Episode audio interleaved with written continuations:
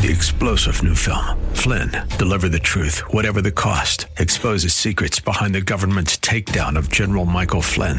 Flynn knew what the intel world had been up to. He ordered the first audit of the use of contractors. This set off alarm bells. He told the truth. He was the most dangerous person for Donald Trump to hire. They had to get rid of Flynn. Flynn, deliver the truth, whatever the cost. Available now. Watch it today. Go to salemnow.com. Salemnow.com.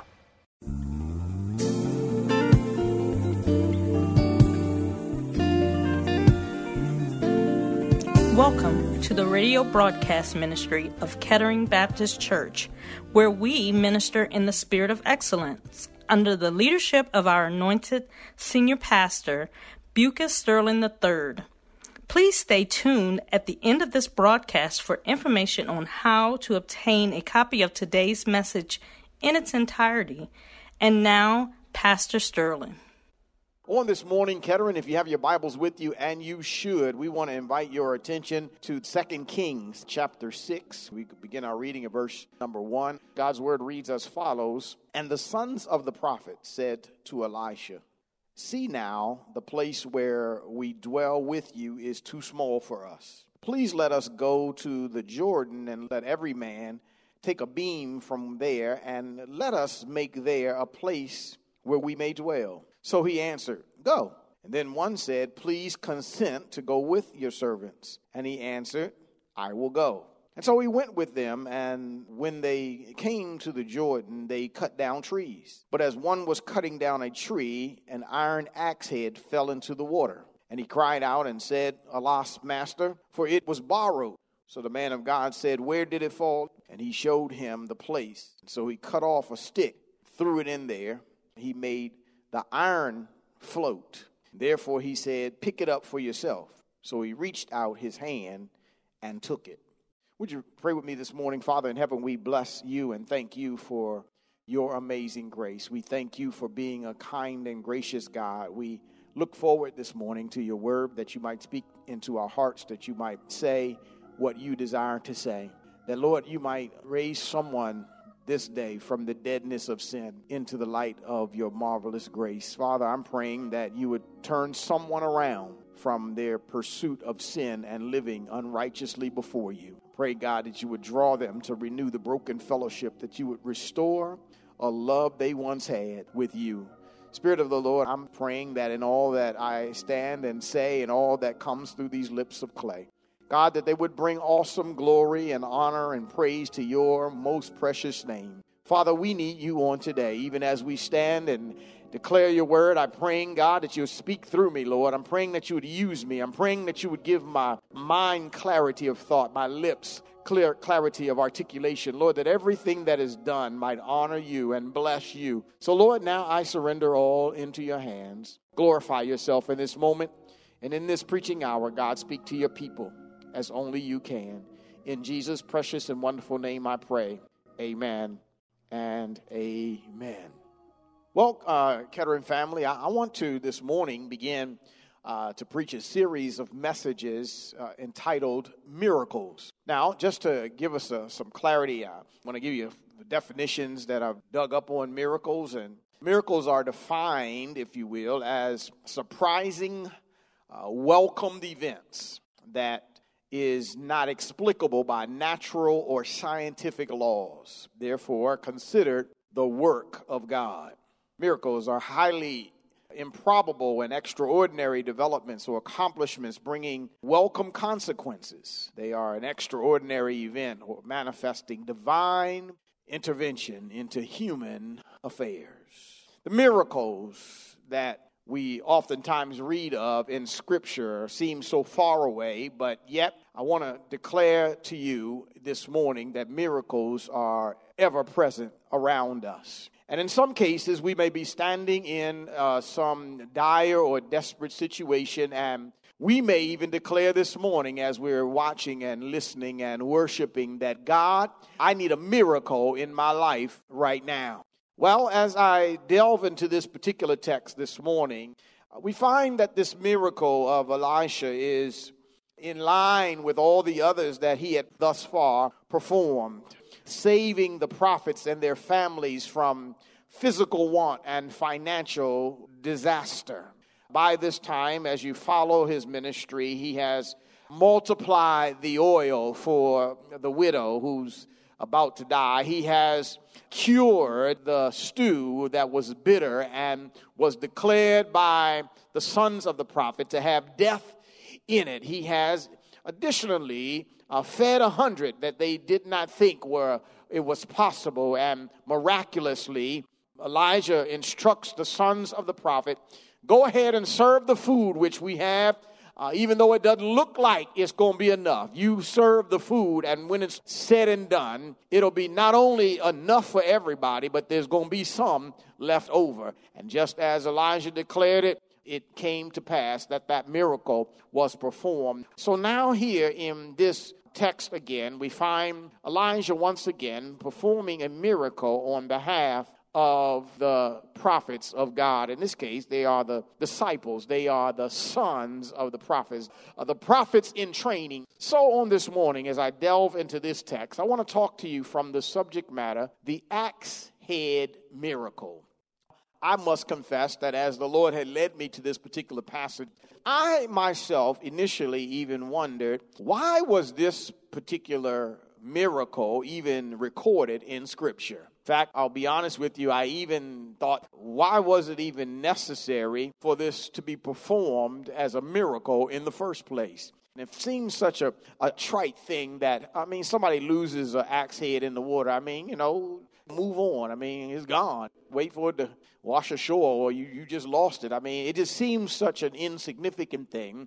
But a deeper look into this text will teach us uh, some lessons that we can learn about God, and more specifically, we can learn about miracles. Well, first and foremost, as we look into this text, I want to show you and I want to identify that miracles, first and foremost, happen to support the will and the work of God. So here it says, you know, the sons of the prophet say to Elijah, This place that we're living with you is too small. And so, what, what's happening here in the text is that Elijah has performed several miracles, and his popularity as a prophet has grown, and he has drawn and attracted some poor and humble students to be discipled by him. And the number of disciples of this prophet Elisha is growing in number. And the interesting thing is that as you look at them, as you walk and watch through the text, you actually will discover that they're very humble in their approaches and they're, they're okay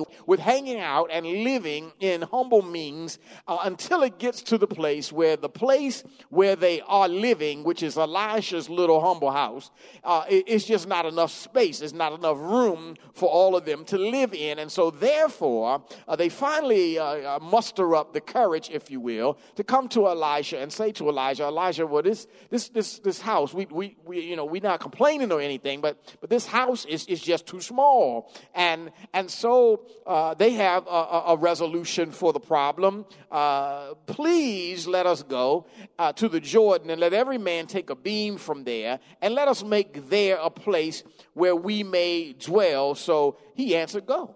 Elijah says, that's, that's cool. Uh, but this is the interesting thing to me as I look into this text, as I was walking uh, meticulously through, what I discovered here is though these sons of the prophet are are poor and humble. I mean, they've got no means. They've got they've got no money. They're not wealthy and and running over. Uh, they, they, they, they, watch this. I, I, see in the text that watch this. Uh, uh, poverty does not prevent the provisions of God from coming forward. Uh, let me say that again. Poverty does not prevent the provisions of God. Now, a lot of times folks say, "Well, wait a minute, Pastor, you can't you can't say that. Uh, if if if God can provide, then why are they in poverty?" Well, I would I would challenge you in that to say, talk to some people who are live really living in poverty and ask them, "Has not the Lord made a way somehow?" Lord have mercy.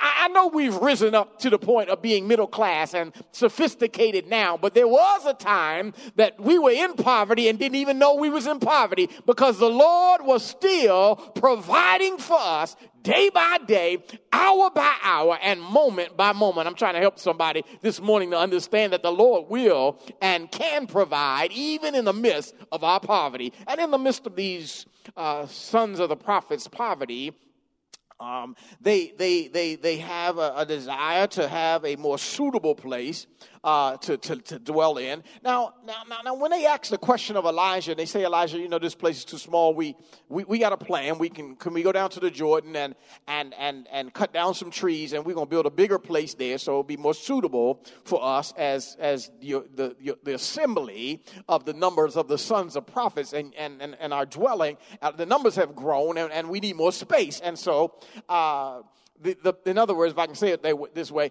that we need a building program here, and uh, and, it, and, it's, and it's not a, a, building program just so we can have extra bedrooms and and you know that we can uh, put decorative things in, and and so we can have an office set on the side, and and, and so that we can put uh, build bigger closets for all of our stuff that we have, and and no no, it's not so we can have uh, uh, not more than we. I know one car garage would have been okay, Elijah, but we need a three car garage. No, they don't have that kind mentality. They literally are at a place where they have a need and they have an idea as to how that need might be met. And Elisha uh, agrees with them and he says, Go.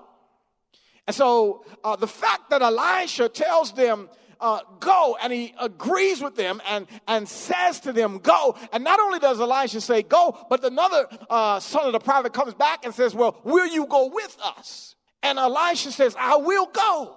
Elisha's response helps us to understand that this project that they're on, this, watch this, this building program that they're in the midst of, this is the will of God. Stay here with me.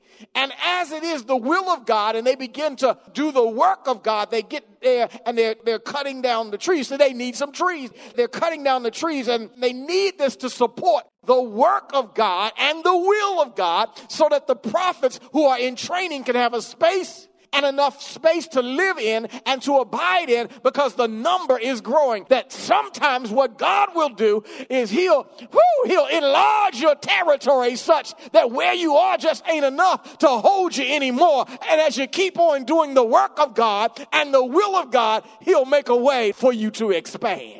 That's what's happening literally in the text. And so he's expanding their place and, and he's allowing them to go forward to build this, uh, this next place. And so verse, verse 5 says, And as they were cutting down trees, as they're in the process cutting down trees, doing the work of God, which is the will of God, but one, as one was cutting down a tree, the iron axe head fell into the water and the iron axe head fell into the water, and he cried out and said, Alas, master, for it was borrowed. Now, here he is doing the will of God and the work of God. Watch this. And Elisha has agreed, and, and Elijah has gone with them, and everything is going well.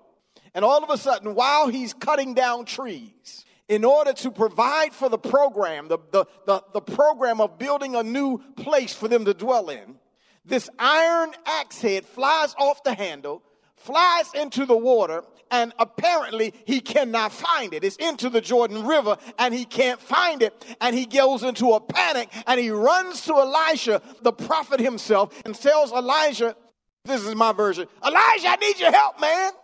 Because the, the axe head that I had has fallen into the water. As you listen to that story play itself out, you might be thinking, well, wait a minute, hold on. Why, What's the big deal? Why not?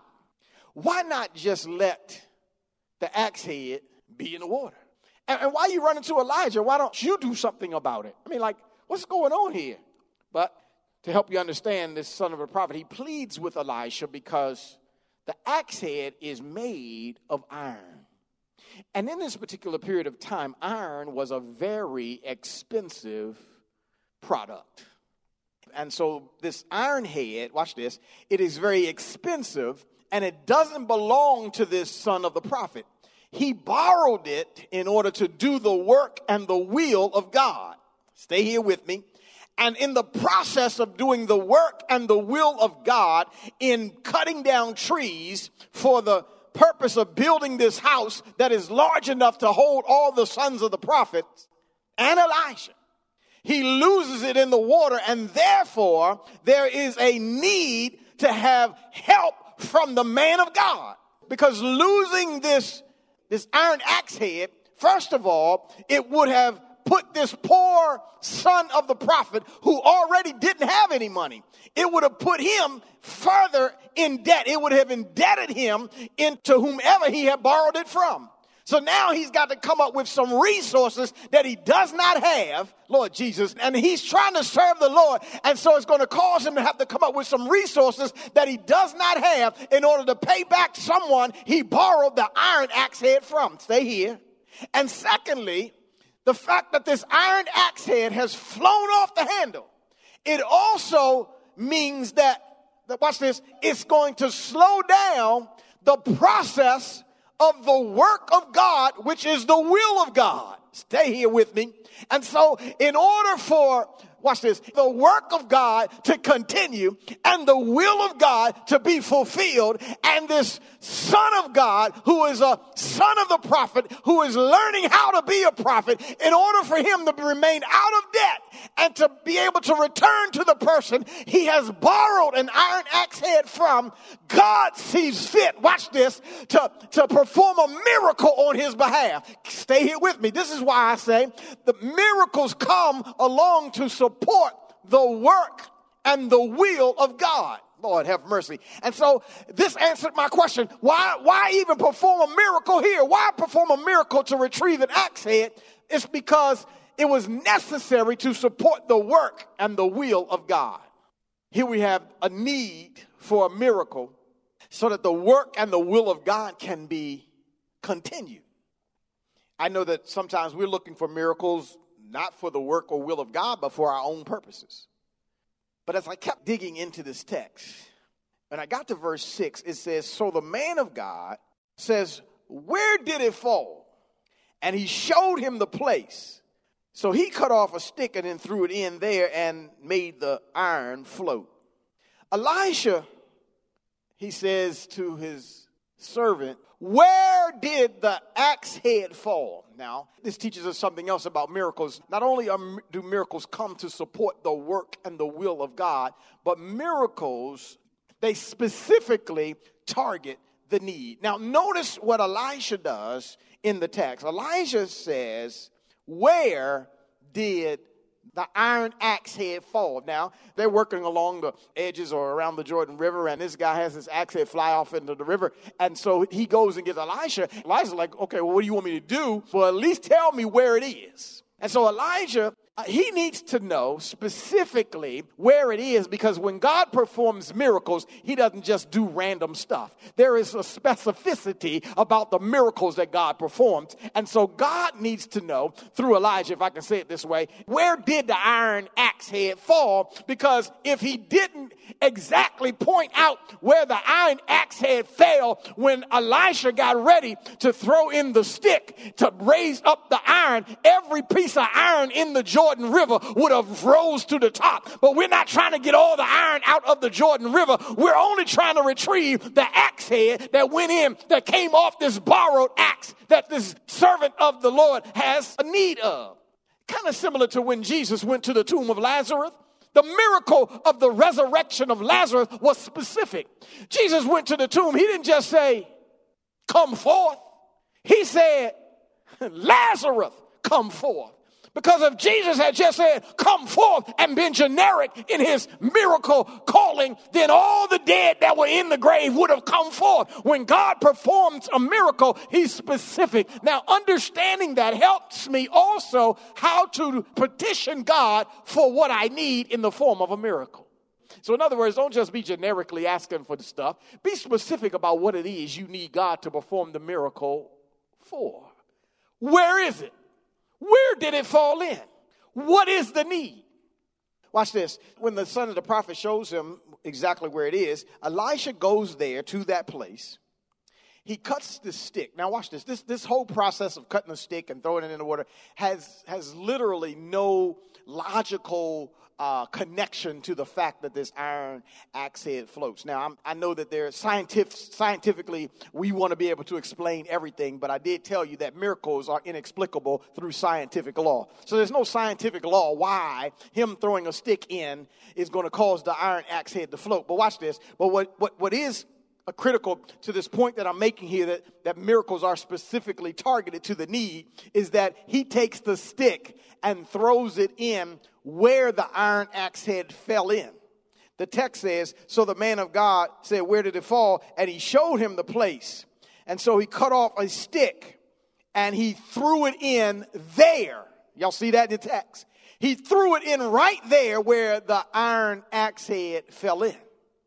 And when he threw it there, specific to where the need was, then the iron axe head floated to the top. And so when you need a miracle, Lord Jesus, help me, God. When you need a miracle from God, it's helpful to be specific about what you need. See, some of the reasons why, uh, not that God doesn't know, but, but, but, but you and I need to learn when you need something from the Lord, be specific about what you need. Lord, help us here. Sometimes you ask people for prayer requests and people are going through stuff and, and I know you can't tell everybody everything, but if you want God to perform a miracle and you want folk to pray for something to change in your life, it might be helpful for you to be specific about what it is you need. I mean, just, just, just pray for me in general. Well, if I pray for you in general, you get general stuff happening.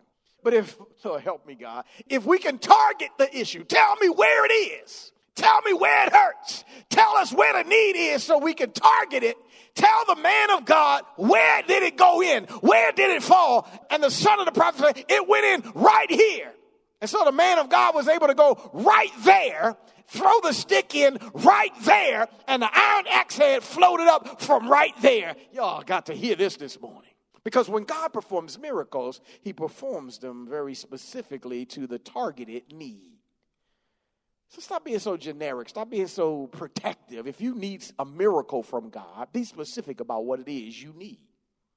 Now, but keep in mind, just because it's your need doesn't make it a miracle performing opportunity because it also needs to support the will and the work of God. You know, a lot of things we want as miracles that have nothing to do with the will and the work of God.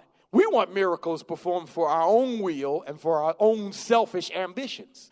But miracles are performed to accomplish the work and the will of God, and they're performed specifically to the targeted need. Picking up in verse 7, the final verse here that we looked at this morning, it says, Therefore, he said, Pick it up for yourself. And he reached out his hand and he took it. The final point I want to make this morning as it relates to miracles, not only do they support the will and the work of God and are specifically targeted to the need, but thirdly, they supply opportunity for human reception. Elisha says to him, Pick it up for yourself. I like that. I'm not sure what it is, but so often we become accustomed to everybody doing everything for us. Well, in the text, what God shows us about himself is that he'll do what you cannot do. The son of the prophet could not raise the iron axe head up out of the Jordan River. One, he didn't know where it was. He didn't know where to go get it from. He just knew the general area that it was in, and he couldn't get it up. God does what he couldn't do. God performs a miracle and raises an iron axe head up out the middle of a flowing Jordan River. God does, listen, God does the part that you can't do. That's what makes it a miracle. If you could do it, it wouldn't be a miracle. So God does the part that you can't do, and He affords you an opportunity to receive what He's just done. So He tells this son of the prophet, go pick it up for yourself. Praise the Lord. You have been listening to the radio broadcast ministry of Kettering Baptist Church under the leadership of Senior Pastor Lucas Sterling III, where we minister in the spirit of excellence. We pray that you have been richly blessed by today's message. Financial contributions in support of this ministry are welcome. We thank you in advance for uniting with us in kingdom building. For a copy of this sermon on CD or to hear this message again on the web, please visit our website at ketteringministries.org and remember to reference the title or broadcast date. We hope that you have enjoyed our journey together. And we invite you to join us in person for one of our spirit filled worship services, Sundays at 10 a.m. at the Legacy Center, located at 6909 Crane Highway, Upper Marlboro, Maryland, or virtually via our website, Facebook, and YouTube. For additional information, go to our website at ketteringministries.org or contact our church office at 301 627 9500. Please join us again as Senior Pastor Lucas Sterling III and the Kettering Baptist Church family minister in the spirit of excellence.